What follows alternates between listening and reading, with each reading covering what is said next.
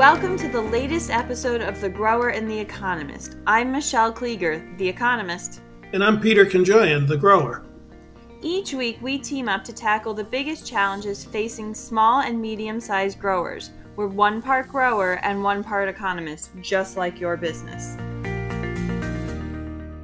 This week on The Grower and the Economist, we're going to dig into some of the deeper economic terms and try to shed some light on how your operation runs. We're going to talk about costs and cost accounting in the next couple weeks, looking at both fixed costs today and variable costs in the future. Peter, any thoughts from your perspective before I get too technical for everybody? Well, Michelle, this topic now of cost accounting is so important for a farmer and a greenhouse operator. Uh, and, and having presented this topic at conferences and written about it, it's not the most exciting from the grower's perspective, but we want to be able to present it in a way that makes sense and is uh, logical so that uh, we can help teach them how to cost out a crop because you and I have talked for many episodes, several episodes about um, profitability. And uh, in order to set prices and, and do the marketing, we need to understand exactly what it's costing to grow the crop. Absolutely. Um, and hopefully, you guys find this a bit more interesting than my economics students. But um, what I like about this is that it talking about it in a business sense, I think that it will give you a real way to look at your business. Um, and, and it's just a lot more tangible when you have these fixed and variable costs yourself. So to jump in, a fixed cost is something that you have to pay for, whether you are using it or not. So that might be if you own a greenhouse, if you either own or lease your land, those are payments you have to make every month, whether anything is growing in your greenhouse or not. Um, and then a variable cost are the costs of running it day to day. So if you are using the greenhouse and you are using extra electricity, that electricity is variable. It's dependent on how many hours you're using it. Uh, if you're purchasing seeds and planting them, right, you pay for the amount of seeds you use. If you don't need any seeds, you don't have to pay for them, but you do have to pay for your space and your insurance and your taxes. And if you have long term employees that are salaried, these are all costs that whether you're growing a plant or not, you have to pay for. And Michelle, I find that it's a little easier for fellow growers to grasp the variable cost side of this equation. It's a little more complicated to handle the fixed costs. And okay for us to say synonymous to fixed is overhead? Yes, I think that works. I think that makes sense. Um, and it's interesting that variable cost is more is easier to understand. Have you come across comments in your speeches that you know help characterize that or why it's easier? Well, let me flip that around. I think Michelle, the challenge to understanding the fixed slash overhead cost is that in agriculture, so many operations are seasonal that uh, whether it's the farm with the fixed costs of tractors and buildings, or it's the greenhouse with the fixed cost of, you know, the greenhouse and and uh, everything that goes with it, um, there's if we're not using it 12 months of the year, some growers are confused a bit as to how how the fixed costs need to be spread and allocated. So that's where I look to you as as an economist, your expertise, and I'm sure I'm going to learn more today than than uh, than I, I knew before the conversation. So uh, yeah, help us as as we um, navigate through the fixed costs.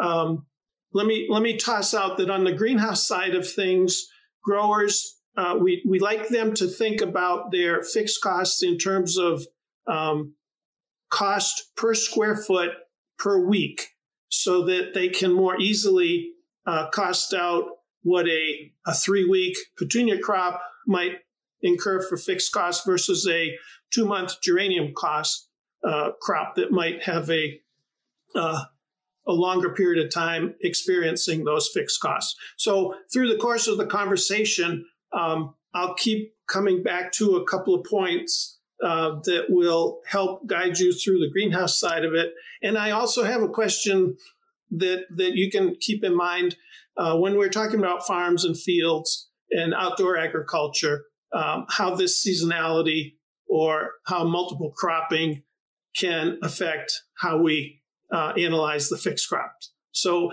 please go ahead. I am the student. You are the professor today. Well, I think what's interesting is that in general, agriculture is considered a very high fixed cost business, right? You have to have your land, you have to have your greenhouse, you have to have the equipment, and those are generally things that you've paid for um, and own, right? For a lot of people, they own. But when I was digging into this for a different project earlier this year and trying to understand you know, ownership and, and debt and, and those pieces, I learned that there's actually a lot of variation in fixed costs and how high of a, in how high fixed costs can be within an operation. So if you own your greenhouse and you have to make that mortgage payment or the land and you have to make those payments each month, right? That would be a fixed cost. You have to pay the mortgage. If you've paid off the mortgage, then you have to pay the the taxes. Um, but and the same thing is true for the equipment. If you have a lot of equipment and you own it, you, you know those are costs that you're going to incur. What's interesting is that on the field side, and I have to assume that this is probably true on the greenhouse side as well, is that not everybody owns their land or owns their equipment. There are a lot of opportunities to lease equipment and lease land or rent land. And so the difference is at the end of the season, if you own everything and you did not, and you were not profitable and you could not cover all your costs, then you're in a very different place, right? You have to figure out how to make enough money to cover those fixed costs.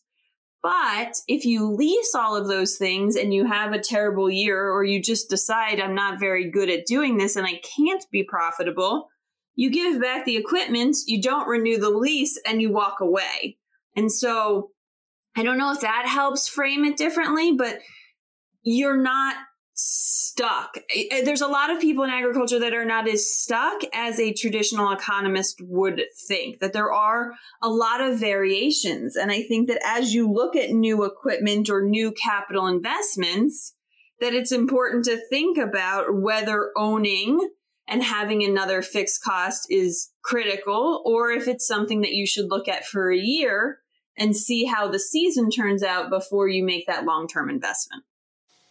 I like that option, Michelle. Um, but let me let me push back a little bit. If if we're talking about small farmers and small greenhouse operations, um, most of our small farmers probably have their house or home and live on the few acres of land that they're farming. And I think the, the leasing thing could make sense to them as they grow and expand uh, if they outgrow the acreage that they may have originally thought would have been enough or plenty for them. So I, I like how you're bringing this, this different layer into it um, for us to consider. And uh, let, let me go back to a conversation we had many episodes ago where we talked about the owner, the farmer, or the greenhouse operator paying him himself or herself a salary. You mentioned a few minutes ago how overhead includes or fixed costs includes certain employee salaries.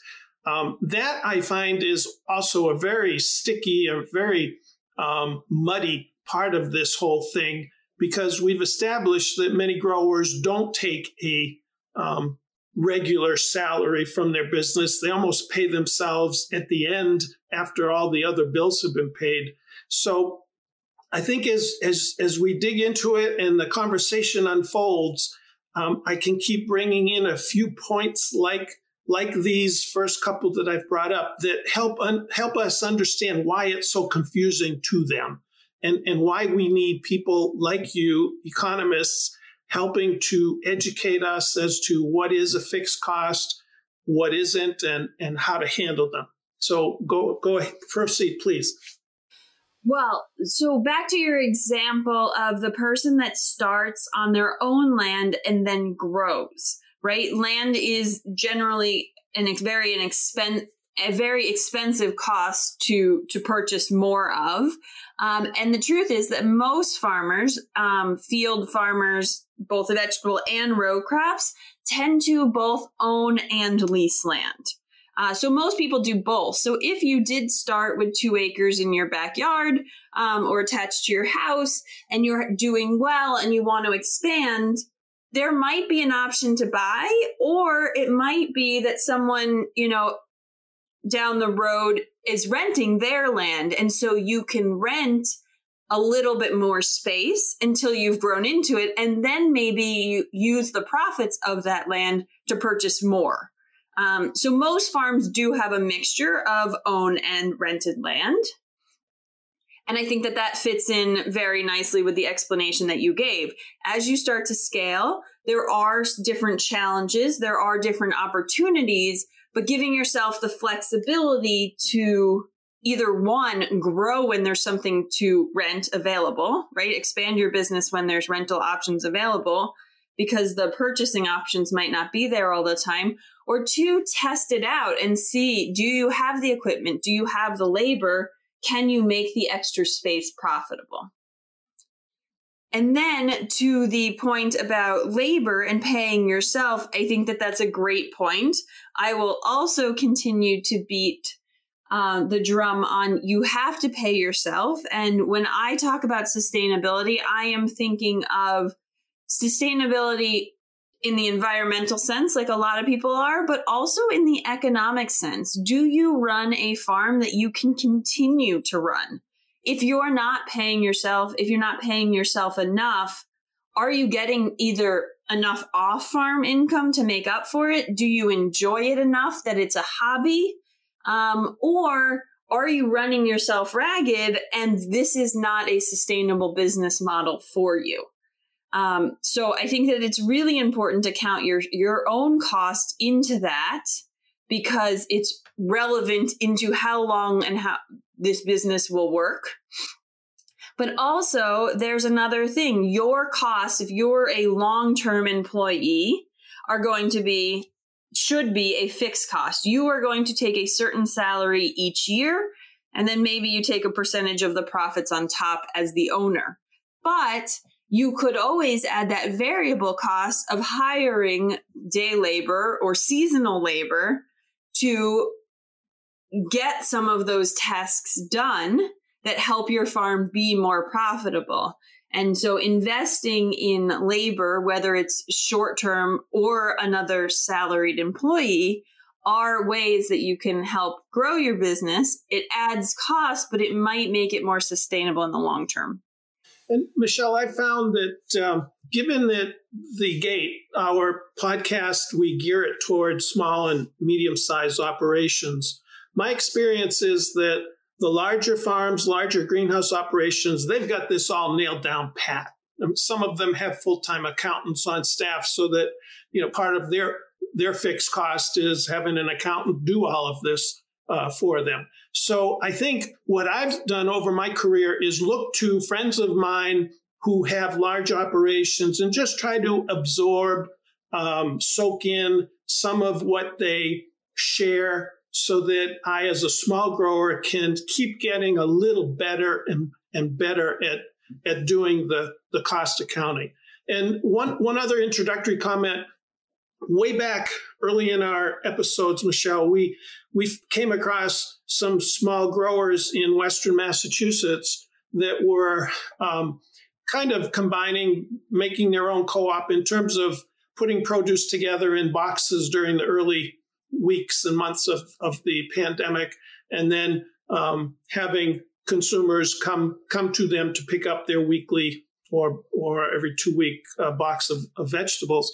We heard them say, if I remember correctly, and, and you conf, uh, confirm or or um, tell me tell me if I heard it right. I thought I heard some of these young farmers say that they share some equipment like tractors. My question to you is. Would some of these small gatherings of growers also share land? So that's interesting. I I guess you could. Yeah, I guess you could. It, it seems like it just might be I don't know if it's harder. Um right because you have to be more aligned maybe on right if you're going to have a rotation uh, do you agree on the rotation or you know what i mean? Like do you do you just farm your one quarter of it and you rotate in within your one quarter? Or do people rotate along it? Um, are you you know adopting organic practices and does the whole land going to be certified or just your portion? Um, so I think that there's a lot more management questions that make it harder to share land. Obviously, I think there are still challenges with sharing equipment in that they, um, in that, you know, there are certain days you want to harvest or plant and everybody wants access to the same equipment. And so you have to manage that. But I was talking to an equipment dealer last week and he was actually, I thought that, you know, these equipment type co ops or sharing would be less than ideal because it would be fewer people buying equipment. But he was explaining that actually the biggest farms buy new equipment and run it for a couple years. And so they're new with relatively few hours on them or they're used with very relatively few hours before they upgrade to the next model.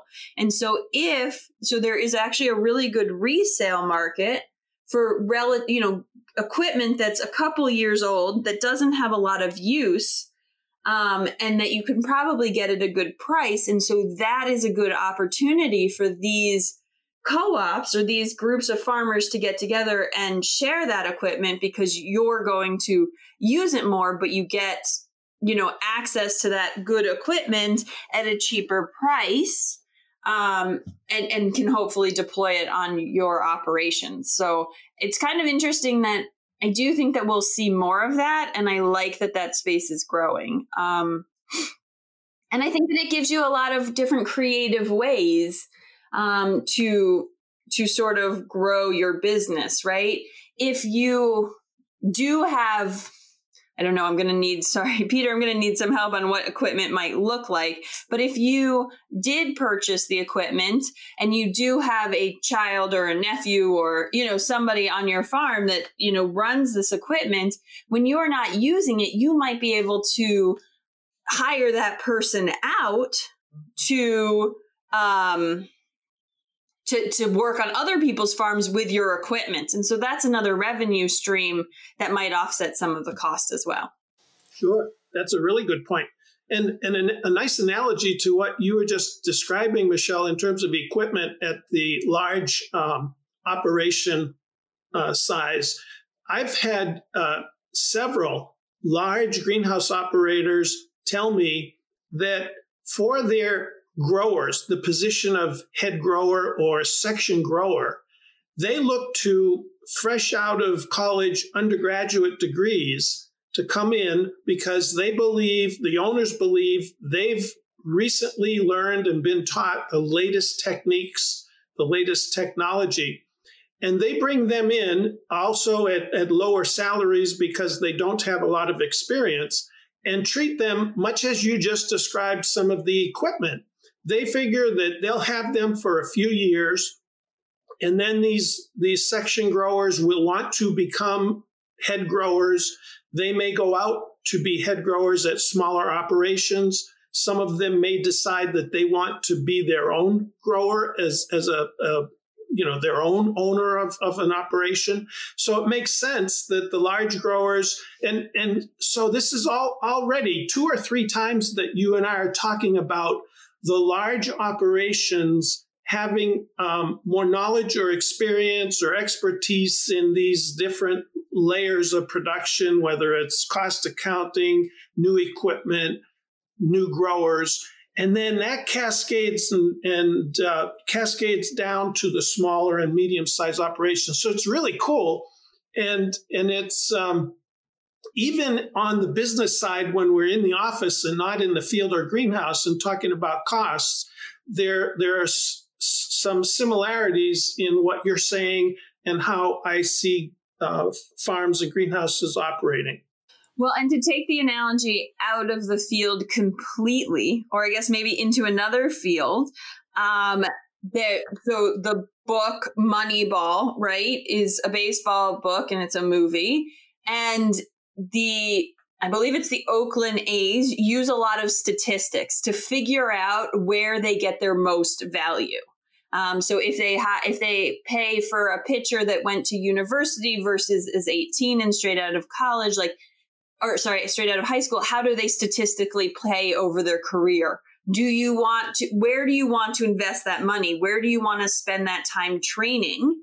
Um, and then they were able to really focus on the places where they maximized their return on investment to help them succeed because they had a fixed budget. And so then the other side of that was always someone like the Yankees who have a larger budget and they can buy the best players off of other farm teams. Um, so the, you know, baseball teams that follow the Oakland A's tend to have younger players while they still have a salary cap. And then those players graduate and go to a bigger um, team. And so I think that that's true here as we talk about some of these cost accounting. What are you really good at and where can you maximize? Um, so back to your cost per foot, per square foot per week, right? Which crops are you getting the highest um, revenue per square foot or profit per square foot? You know, if you do you need more labor and so you can hire someone new that's excited, or do you really need someone that knows their work and you're not constantly training? And so I think you know, maybe the bigger firms have either more money to throw at the problem or more people to analyze these statistics. But I think looking into your revenue, your profitability by plant, by square foot, um, by employee, all of those by, you know, sales option, whether it's direct sale, wholesale, all of those give you valuable insight. And if you focus on those, you can grow your business in a way that increases your profitability. That all sounds terrific. Now I'm going to get down into the weeds a little bit more, Michelle, and and again I'm going to stick with the greenhouse side of things because um, most most small farmers have a greenhouse or two to start their own crops. Uh, some of them have um, more more square footage if they're ev- even producing crops both in the field and in the greenhouse. So for greenhouse fixed cost, we it, it gets muddy again because um, we sometimes have trouble um, trying to decide how to handle aisle space in the greenhouse. That's so we have bench space where we're growing square feet of plants, and then we have aisle space or wasted space where we're not producing plants but the square footage in the aisle is still incurring the fixed costs of heating and cost of the greenhouse, et cetera. So we we've got that that becomes a little gray. And then also for ornamental crops in the greenhouse, Michelle, we most often have a, a deck of hanging baskets up above the bench or if we're growing the crop on the floor above the, the crop on the floor. So we're double cropping of sorts. And we as a, an, an industry of greenhouse growers have, have also had trouble assigning fixed costs to the hanging baskets. Uh, I've got some a, a group of growers who simply say, okay, we've got wasted aisle space in between benches. We have hanging baskets up above the benches. So I'm going to almost wash those two and say that the hanging baskets cancel out the wasted aisle space, if you understand where I'm going with this, just to keep their fixed cost um, easier for them to, to handle um, and, and, and calculate. And I know I'm coming too cold with some of these comments, but knowing knowing you and, and your economics expertise, um, I'm not worried that that uh, you won't be able to comment or or handle these weird questions. Well, my thought is that the most important thing is to be consistent. So if you are the grower that decided that the added space in the hanging baskets is roughly the same as the lost space between the aisles, and you've made the decision to count that as a wash, that you should keep doing it. Um, and then if you do ultimately make a change, then it might make sense to go back a couple years, readjust your number for that change so you continue to ca- compare apples to apples. Because I would hate to see you sort of adjust it each season or by crop and, and not really be able to compare anything. So my first point is be consistent in whatever you decide because that will give you the most valuable insight. Thank you. So, so Michelle, on, on, on that, the consistency part, some growers have trouble in a greenhouse. Um, if if we're spreading heating costs over the entire year, they have little trouble um, if they're growing a crop of pansies in the summer where there's obviously no heat being used. Um, their, their, their question is why do I have to assign that same fixed cost? Um, are, so, so some growers will look at heating the greenhouse range for the entire year as fixed cost. Are you going to say to me that perhaps we treat that heating as a variable cost depending on the crop being grown? Well, I would look at it two ways. One, if you had to purchase a generator, then I would count that as a fixed cost because whether you're using it or not, you still have to have it. But I think that I would look at the variable cost of the amount of heat you're using at any given time. Um, so you could average it over the course of the year but if you're trying to figure out how much it costs you to grow those pansies versus poinsettias, in the poinsettias, you're going to need more heat because it's a cooler season. And in the pansies, you're not. So I don't think that the cost of the fuel or the electricity to heat should be a fixed cost. It should be a variable cost for each plant depending on the season. But if you did need a generator or something like that, you would have to have that all year whether you needed the heat or not. Okay, that's good. Now let me let me go back and and you you, segued perfectly into this. An episode or two ago, we had Brian Krug on as a guest. We were talking about how to properly trial uh, on site on the farm in the greenhouse. And one of the things that you heard Brian and and me discussing is uh, lighting in the greenhouse, supplemental lighting. Um, so I think you just answered my question. In terms of how we handle supplemental lighting in the greenhouse, I think you're saying to me that the fixture itself, installing it, that's fixed cost. And operating the, the lights, depending on the season of the year and the crop and how much light the crop needs, that becomes a variable cost. Is that correct? Exactly.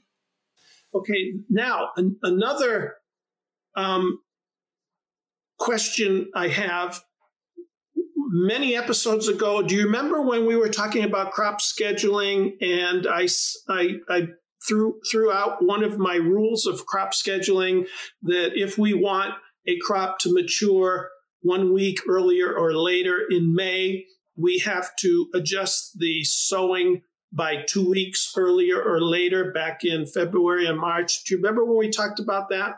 I do it's a practice that I have written down for next year for myself. um, so now, based on what you're you're you're sharing with us about how we look at the heating cost, and depending again, your your word consistent, I think, is the answer here. So so I want to emphasize that that I I am with you. It's it's decide what you want to do and then be consistent, because you could see where um, depending on how the grower is handling and assigning the heat for the fixed cost, if we adjust the sowing schedule because we need one week earlier in May and means we're going to fire up the greenhouse two weeks earlier in February, well, that's more expensive to heat those two weeks in February than it is if we delayed the sowing by two weeks. You follow what I'm saying? Absolutely. And so I do think that that extra cost of heating should be compa- counted against the profitability of having the extra crop or the extra two weeks. So I think what what listeners are hearing is Okay, some some hear this, Michelle, and eyes roll and, and eyes glaze over, and, and it's like, whoa, wait a minute, that's just too complicated for me to even handle. But what we keep saying in this conversation is, okay, just pick what's comfortable, and it's more important that you be consistent and treat it the same from from crop to crop. I have a colleague at um, uh, Clemson, Michelle, that that goes through cost accounting and he talks about different um, stages of, of understanding and he uses different types of ice cream to to illustrate what he's talking about. And at first he says just try to handle get your arms around the big chunky costs. And, and he he puts that in in a category of a rocky road ice cream and then once you, you become consistent and comfortable with those big chunks of your costs, the obvious ones, then drill down a little deeper and get to more of a smooth vanilla flavor where you're handling and smoothing out, you're, you're, you're getting the minor uh, costs. And then eventually you get to a sorbet is his ultimate where you've got everything nailed down. I think that makes a lot of sense. Um, because I think just like everything we've talked about, right? If you're going to have super detailed notes, you're not going to get it on the first try and it's going to be too overwhelming and you're going to make mistakes. So I agree that, you know, getting your overarching budget, your overarching costs, you know, some of those things written down, then the next season you can start to, you know, look at it in a much more granular way. That sounds good. So, so gee, a half hour into a conversation like this, uh, what, where do you want to go next? Um, how how do we kind of wrap up a conversation about fixed costs? I'm going to let you guide this on. Um, I mean, I think that it's important to think about your fixed cost and in whether it makes sense both your fixed and your variable costs and whether it makes sense to explore another business option. And so you've talked a lot about people wanting to extend their seasons, right? And the and the advantages of extending your seasons. But I think now we have we've given the framework for a cost benefit analysis to see whether that makes sense. So you might want to grow more in the early, late winter, early spring, or late fall, early winter because you have this greenhouse and you're paying for it anyway, and it makes sense to keep using it. But the costs of running it during those extra months are a lot more expensive. And so when you add crops, you're going to want to make sure that you are adding to your bottom line, right? You're covering all of your fixed costs in order when you're growing these extra things so that you're not putting yourself farther behind. Because the electricity and the lighting and all of that, the difference between July and November is huge. And so I hope that this, my goal is to get, sort of give that context. It gives you a way to think about when you should be growing and hopefully a metric to calculate the profitability between crops. And Michelle, another layer of this, and you've you've explained some advantages, pros and cons of buying, owning versus leasing, um, and perhaps for another episode, the concept of a payback period and and using um, some benchmark payback periods to help a grower decide whether he or she should purchase and own or uh, rent or lease?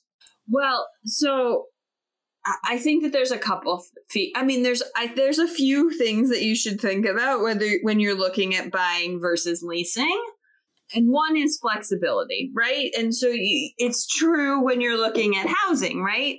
If you are not sure where you're going to live, if you're not sure this is the right crop for you, if you're not, if you want that flexibility to make decisions in the future and adjust, then renting really is a good option because it's a lot cheaper to get out of. So if you're thinking, look, I've really got my two acres down, I kind of want to add more space I'm not sure what that means for me, then yeah, I think that renting and getting used to it is a really good option. Um, you know, if you have a lot of debt, then you might be harder to get a loan and it might be more expensive to actually be able to purchase. So I think that those are two just on the on one where you are mentally and where you are in your business. Is this something you're ready to commit to for a long time? There's going to be a lot of upfront costs and there's going to be a lot of cost to get out of it. Two do you have the capital and resources available to purchase? And are you willing to tie up that money? Right? I think that there might be a concern right now on with a pandemic you don't really know what's going to happen next week. And are you better off keeping more cash on hand versus having more cash invested in assets. Um, and then the third piece that I would think about is the tax advantages. And there are tax advantages to owning. There is the appreciation of the land value when you own. Um, and so, how does that fit into your overall uh, strategy? Right? Does does it um, you know, does owning and does taking those tax advantages help you? Or is it not enough? And there are other places that you, you know, can use that money more effectively. So I like to really consider the cost and benefit of each decision, whether it be renting or buying. And then also taking a second to think about what am I giving up by not doing that other option. And I think the, the final point that that I want to bring up and get your your expertise, your you to to uh, kind of um, uh, respond, Michelle. Many many fellow growers of mine, um, when we're considering the ornamental side of of a greenhouse operation, um, many of them have said to me that they merely grow poinsettias in the fall to number one keep keep their help on as permanent and not seasonal and number two, to contribute to their annual fixed cost. Um, not that they're making a profit with the poinsettia crop, but they're they're almost um, um, can't afford to grow it because it's not profitable, and they can't afford not to grow it because of the reasons that I just mentioned. Could you comment on that? Sure. Um, so I would say that on this the the labor, that's a really interesting point. Um, and one that is really valid, right? If you need good labor in the summer and that adds an advantage to you, if having the right labor brings your cost down by 10%, that is savings you're going to get. In order to get that, you might have to pay them for the extra months. So, that in my mind is a very valid reason, right? You want to have you get such an advantage over the summer by having access to this good labor. And in order to keep it, you have to offer this benefit, which is closer to year round work. Um, and so that would be one that I would distribute the cost and the benefit across the system, right? You would be dividing the cost of that labor across 12 months, which looks a lot better in the summer than it does in the winter. But also, you know, if you need to justify that, you would look at the summer months, look at your profitability by having that high skilled labor and look at the next best option, which might have in low skilled labor. And how much revenue are you losing in the summer by having that low skilled labor? and how much are you saving in the fall or the winter by not having to pay them and so that would give you a more apples to apples comparison and then for the fixed costs I, I think that if you need the cash coming in, that's an interesting point, but that's the point where we would really start to think about our variable costs. So, yes, you want the cash coming in to make the payment, but by growing the poinsettias, are you covering your fixed and your variable cost? So, right, you you need the money coming in to make the payment, but is your money going out even larger because the the the sales is not covering the seeds and the other things. And again, if it's so that labor issue where you're getting such an economic advantage in the summer, then it's worth calculating into the you know cost in the fall So are you saying that, again, on this poinsettia example, that yes, if you decide to grow it, if you sell it for a loss, then growing it in order to pay down fixed costs was a poor decision. If you break even, then you're able to contribute to the fixed cost. Um, is that what I'm hearing? Yeah. So if you can break even, then you should absolutely do it. Um, right? If you could make one penny, it's worth doing. If you would lose one penny, it's probably not worth doing in a strictly economic sense. Um, but the point that I is missed in the theory is that there are benefits to growing it, even if it's at a loss. And so that higher output, that higher profitability in the summer by having access to the better labor would more than offset the cost um, in the fall. So, to I guess to summarize, yes, the goal would be that you always want to break even. If you can break even, you should do it. If you can't break even, then you would want to, in a purely economic sense, skip the poinsettias and and like hibernate right? You would temporarily shut down for a few months until the conditions improve improve in the spring when you could be profitable.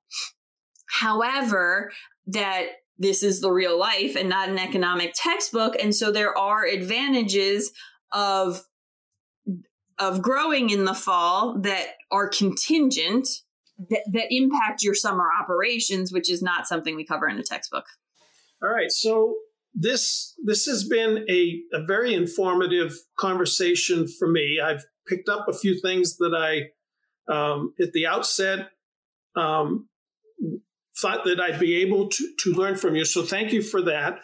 I'm seeing an analogy, Michelle, where during our conversation about properly trialing and conducting experiments in the greenhouse and on the farm, we talked about control, control, control. And today I heard from you consistent, consistent, consistent. So maybe there's something we have to build on with the number of C's, control, consistency, etc. I might see if there's another one I could think of. But that's that's a thread that helps us tie these complicated uh, challenges in the farm and, and on the in the greenhouse and on the farm to to help growers better manage the operation. So I think um, we merely started the conversation on the fixed cost side of cost accounting. And I think in the future, perhaps we could go through a couple of examples if if we choose, or we might uh, get a grower on board as a guest to to talk a little more deeply about the topics. But but I appreciate you being able to bring your expertise to the table on this topic and look forward to hearing your thoughts and advice on variable costs in in our uh, next episode.